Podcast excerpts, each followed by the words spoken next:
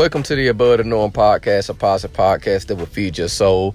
Um, excuse me. Recently, Donald Trump spoke about ASAP Rocky. ASAP Rocky is a black rapper. I don't know if you want to call him a gangster rapper, but he, you know, he's got the long hair. He fits the stereotype of a thug, thug rapper. He spoke out saying that he was going, to, and he's in jail in Sweden, right? He's in jail in Sweden. I don't know what the charges are, but I heard he's not really charged with anything, but they won't release him and he spoke out.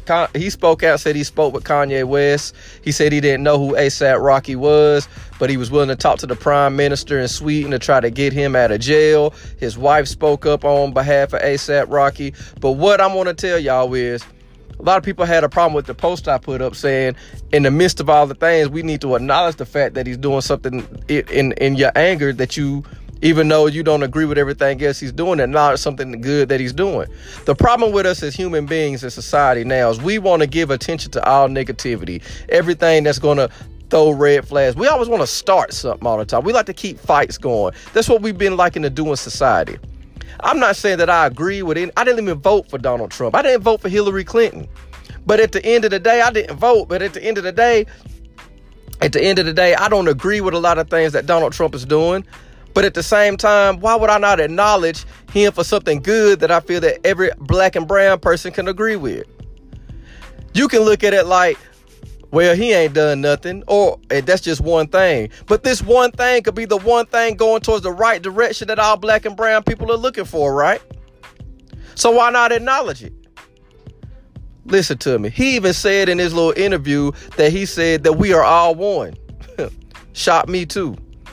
But at the same time, in the midst of the anger, in the midst of the things that you d- disagree with that the man has done, want you thank him for the for the thing that you would uh, that you agree with that he's done, and this could be the step in the right direction that black and brown people are looking for. Like I said, we can't always be the people that's always want to look up, uh, acknowledge negativity to make people mad all the time. Sometimes people that do things that we don't agree with are just wait for somebody to thank them and give them a pat on the back. Maybe it's time for you to do that. Maybe it's time for us to quit being so negative and be the bigger person and get a man a pat on the back for doing something that we never thought that he would do.